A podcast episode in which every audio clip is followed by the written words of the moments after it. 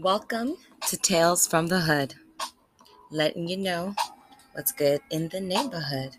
Yes, I thought I would play a little neo soul vibes in the background because we're going to need some music for this one tonight. Yes. So, the purpose of this podcast is to share connections to what residents have been experiencing over the years and the responses from the various institutions that they would have to interact with or organizations. I have done work for a long time in the community outside of my own professional work. And my work in the community, its purpose is from a place of restoration, wanting to restore what was taken from us, wanting to elevate us out of the mental entrapments and to share with the world the beauty, the real beauty of our people.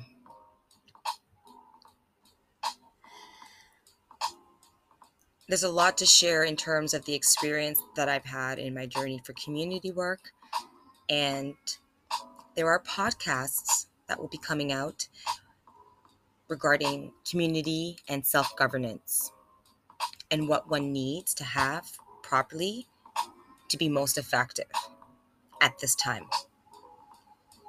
Because one of the things we want to avoid is a trip trap.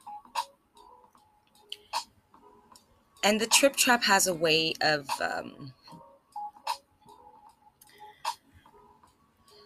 exhausting our good will, our ambition, our drive, our desires for change or restoration or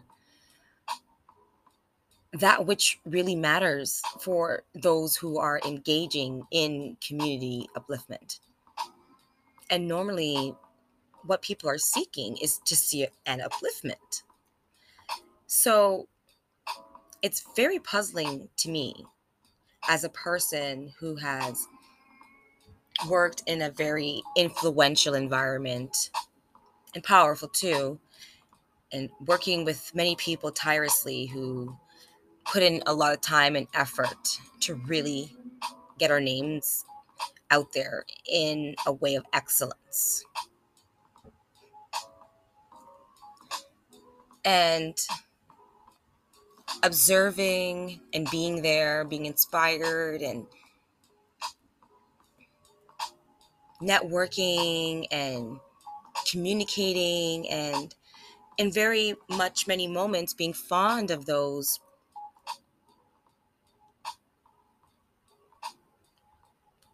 that the interaction is taking place with.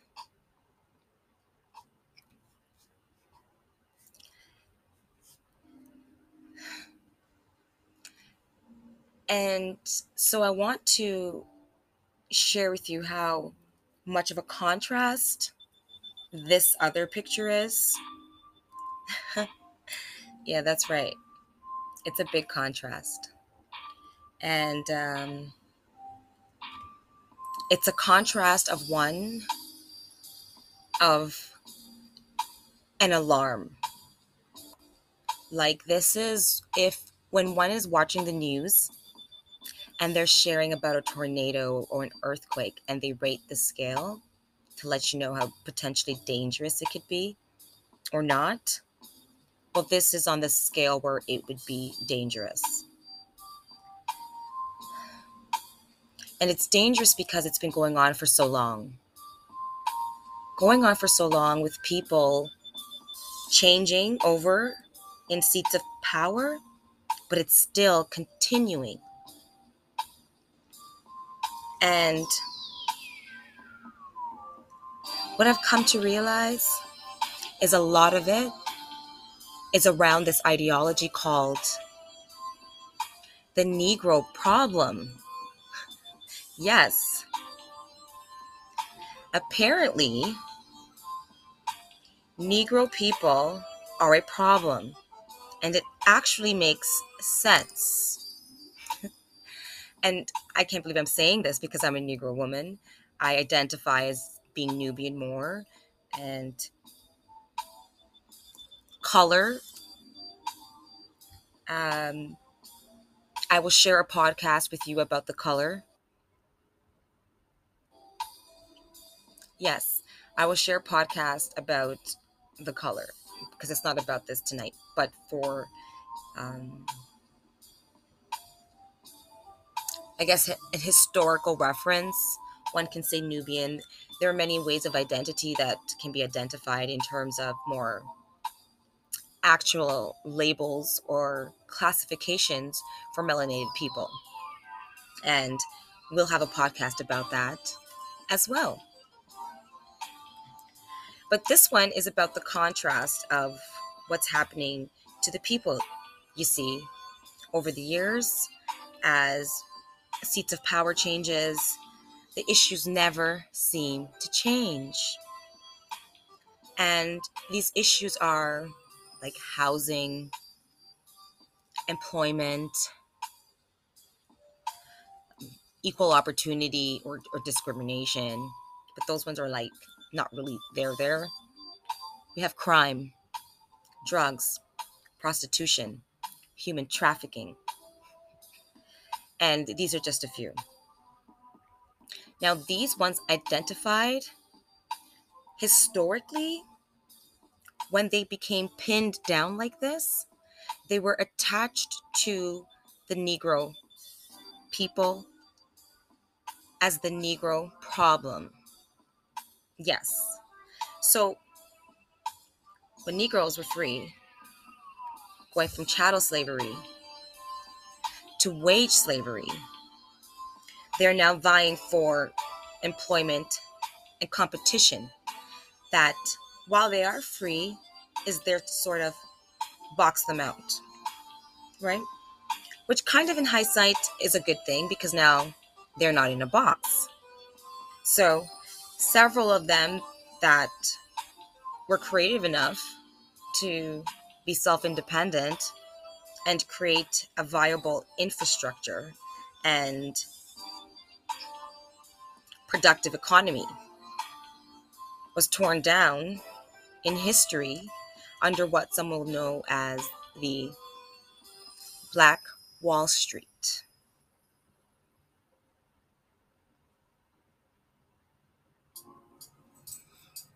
Yes, something happened. Um, I'll verify more facts about this because it's not particularly about that topic right now, so it's not the forethought of my mind. But the Black Wall Street was attacked by Europeans and it was burnt down, and a lot of people lost a lot. And quite frankly, the community hasn't built up in a capacity to that regard and that cohesiveness and that unity since. Now, what I find interesting in this Negro problem, especially one that has like really been from the Genesis and has become a the white man's burden. this realization to me is just like, OMG. Like, wow. They really see us as a problem. So, what can we really do to solve this as us being a problem? So, this problem comes from the idea that if you free the Negroes, they're going to be a big, big problem they're going to be like a big problem to white people, whether it's like competing with you for jobs. Well, that's ideally how they would have put it. And so many free ones without the right job would leave them to linger into a state of degradation, they said. Um, basically, um, returning to whatever state they would have been without the Europeans um, influence in their life. They will re- resort back to barbarianism, savagery.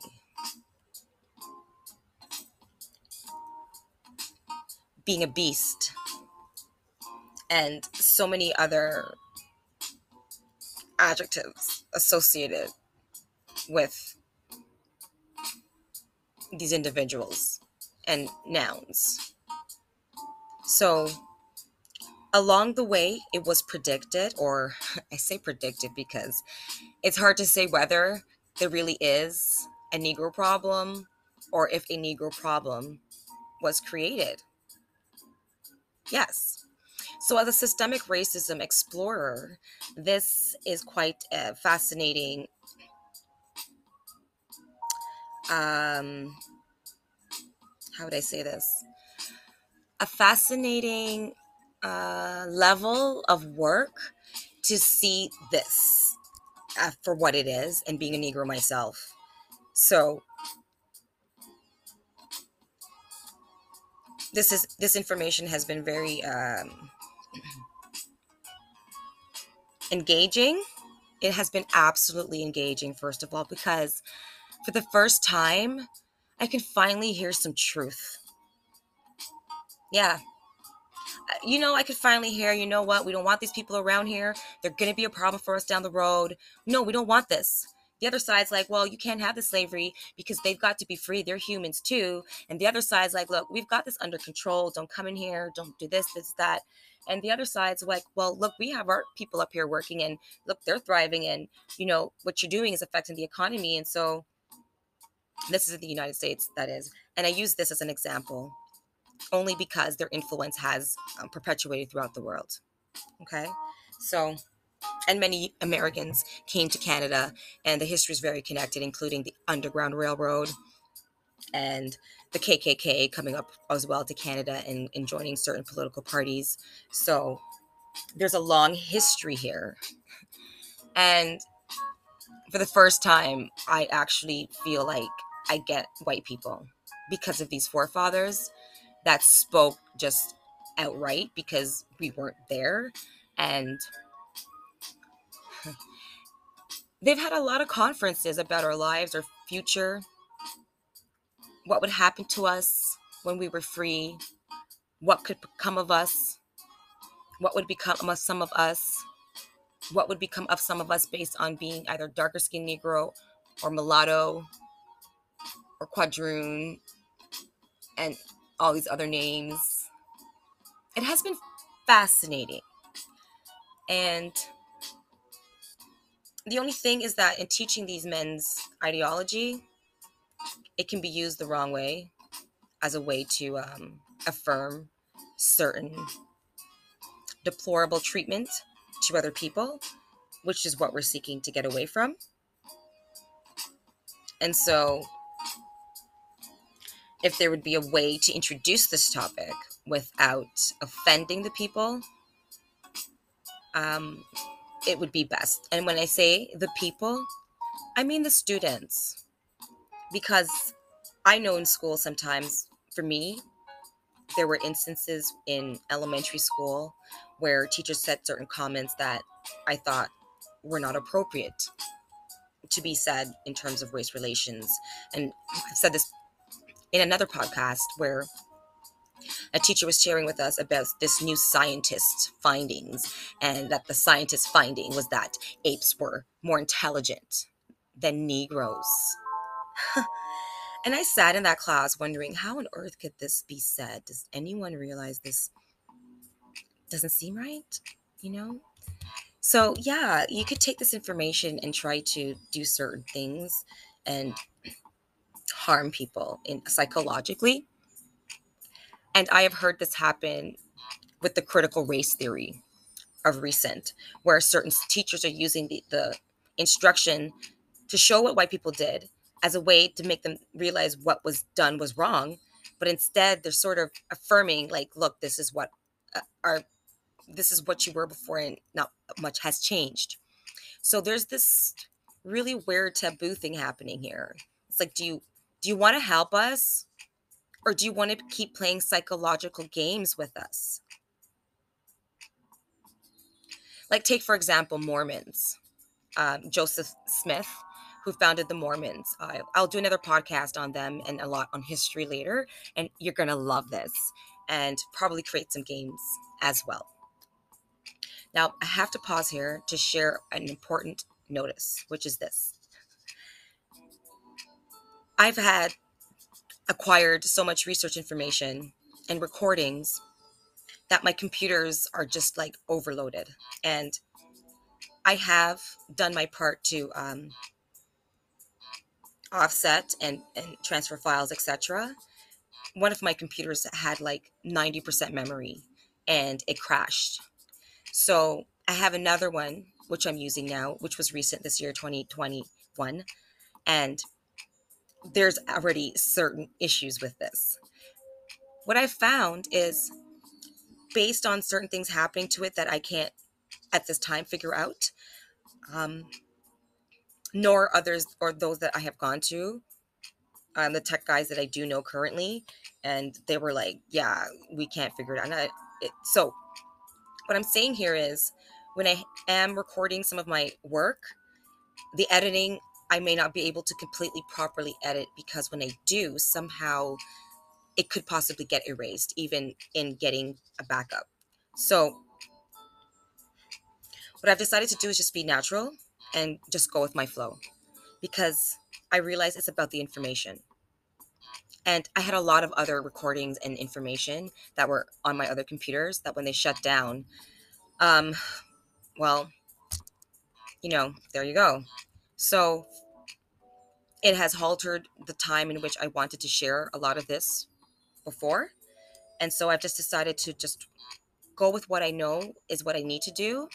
And those who get it will see past the little hiccups or two and because we'll get it right we'll get it right. And i just wanted to share that with you because the first intro that we did i had to go with the flow with this one.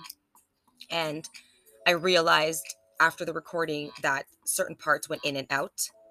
And in trying to edit the best like in editing i realized it was slowing down it was stalling it was doing that thing it normally does to me that should not happen.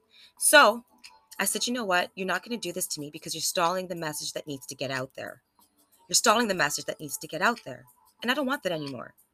So I will figure out these gadgets and work my way around it. So excuse me as I learn these methods of podcasting and, you know, properly editing these videos on YouTube. Um, I've in, been engulfed in other types of work. So these little hiccups may be there where I can't properly cut out the video, but I had to put the message out. But I shall get better and we shall get better and we'll get it right. Having said that, let me return into this discussion on the Negro problem. And so, here's something I want to share with you. It says, the Mormons had an issue back and forth about, well, Negroes being part of their congregation. They believe that they should not have been, couldn't be part of, like, you know, especially the upper echelons of the church. Yes, that's right. So it's not just the Catholic religions that we have that were against, like, you know, Negroes and stuff like this. There was also the Mormons. They went back and forth periodically between supporting slaves and not supporting slaves. I guess it was kind of when it suited them, it seems. And then they sort of joined the abolitionist side. And I believe this is in where, well, I don't know, but I will share something with you that they said. Okay. And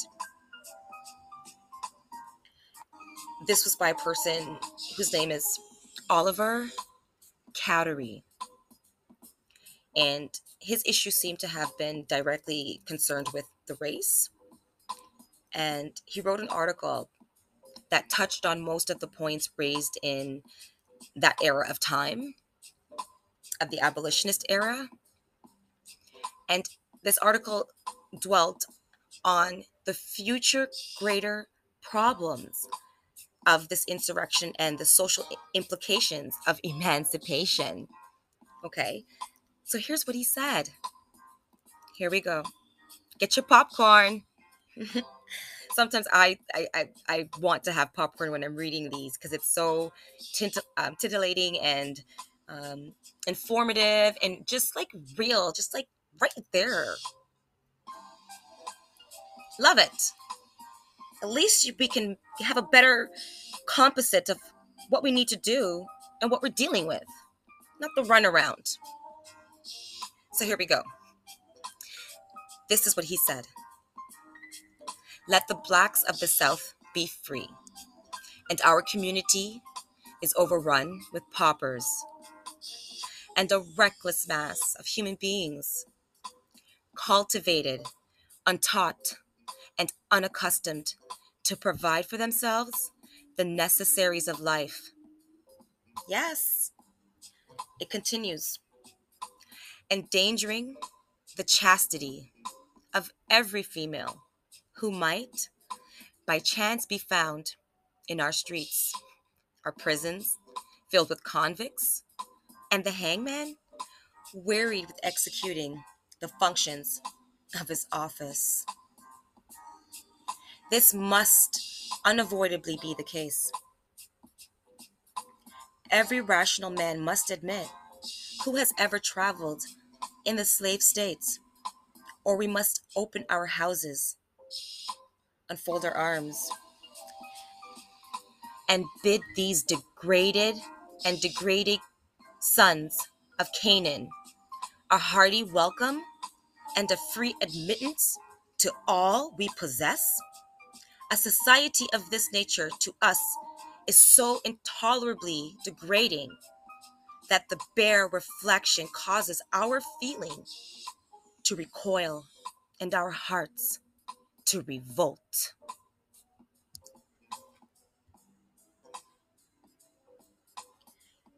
So, it's 2021, and there's a Negro problem. And it has been here for years. This is the ideology we're facing. Now, in urban communities where we have issues that have been lingering, obviously, from this time, in this community where I'm doing field studies, we residents have been seeking to come together to remedy the ill treatments and the underserved infrastructures and facilities. Yet, we have been denied by the city, by the landlords, by the property management staff, um, head office, um, various levels of government. It's mind boggling. Now, residents have said if you reach out and seek to have a residents association, they will try to stop you. That's what they said, you know, and I wanted to see uh, what we could do to change the, ideolo- the ideology of what white people thought of us. And I thought that if we could bring ourselves together and show them that we want different, that they would want to give us different. But that hasn't been the case. Now, I'm a mom now, and we, as the residents, as parents, and, and just other residents and, and workers and, and different members of people here, we want to have a difference. And our voice has been shut down and it has been sought to be silenced. And many others have. And many others have been evicted. Like, we recently launched or held a residents meeting in our lobby my children and I, because I did community work before, I wanted them to see from early what it's like to be engaged in the community and see the issues that, if they persist by their age, it shouldn't be, but see the issues that has plagued our societies versus seeing the privileges because the privileges are there already. That's a given. So you've got to get to see what's happening to us from a real place. And I took them with me to post poster signs to notify residents of a resident meeting because again my ambition is to you know show like we're here we want to make a difference especially those of us that are negroes that we don't want to be a negro problem we want to solve the solution we don't want white people to think of crime drugs prostitution human trafficking and all these other things um, plaguing their societies as a negro problem for political tools for elections. So they were with me when we did like we posted 25 posters to notify residents of the meeting that was happening that evening. I saw staff, I saw management, I saw security. At one point, security was on their phone. I'm not sure if they were notifying somebody or anything like this. Remember, I have asked and requested for their assistance and it was ignored and denied. I have not got into what was experienced from management or what residents have experienced. I have shared some, but it wasn't enough and it wasn't too clear. But I will do it where you can get more of this. Do you know what happened? By the time seven o'clock came for the meeting, all the signs were taken down. That morning, I was with my children. I wanted them to see what it was like. The staff saw me with my children. Other residents saw me too. And one resident saw us in the morning, and I spoke with him particularly and said, about 7 p.m. When 7 p.m. came, and he came about 7, just after or around 7, and he showed up, the first thing he said to me was, Tell me something. How did I see you this morning putting up signs everywhere? And when I get home, there are no signs. How did they get taken down? that was the same question I had, especially when I had to answer to my children who were crushed to see that this happened. They were excited to be a part of something, to be a part of something wonderful from young people, to show themselves as, as young young men out here wanting to be involved and they were excited. And if it wasn't for me to speak to them and show them, you know, the light, I think what happened and what they did was deplorable. For them to take down the signs, knowing that my children were there. What's that trying to tell young men? Don't even bother trying don't even bother working for your community we're not interested we don't want to hear what you have to say we don't want you to meet we don't want you to fix the problems we don't care that the children are playing in garbage we don't care that the garbage bins are filled up we don't care that the roads are broken down we don't care that the residents are mentally stressed out we don't care that the uh, elevators are broken we don't care that there's distractions happening in your homes we don't care that people are coming into your homes we're not listening we're taking down the signs you're not I, I was shocked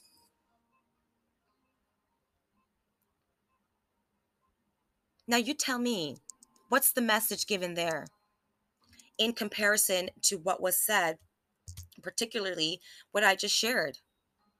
They want to say the Negroes are a problem, are these deplorable, degrading people, yet they're in conditions that are deplorable and degrading from not being maintained.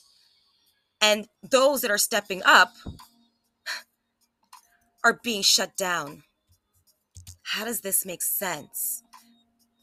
And this, like the residents said, is exactly what the residents said. Okay? Not only that, this is what residents have been saying for over 30 years. Why hasn't this stopped by now? So, something between then and having a Negro problem and politics and politician because then you can elect politicians based on a Negro problem if, if it persists. But we don't want you to make us be a problem for your gains when we're not a problem wanting to correct a situation that needs correcting. So that's this edition. I I had to share this. It was necessary to share this episode um, because residents are really being held back. It's not a question, it's happening and it needs to stop. And we could do this. We could do this with the culture reset. We could do this with the culture reset and we can reset now. Visit www.letsresetnow.ca. It's for the community, by the community. Thanks for listening to Tales from the Hood, letting you know what's good from the neighborhood.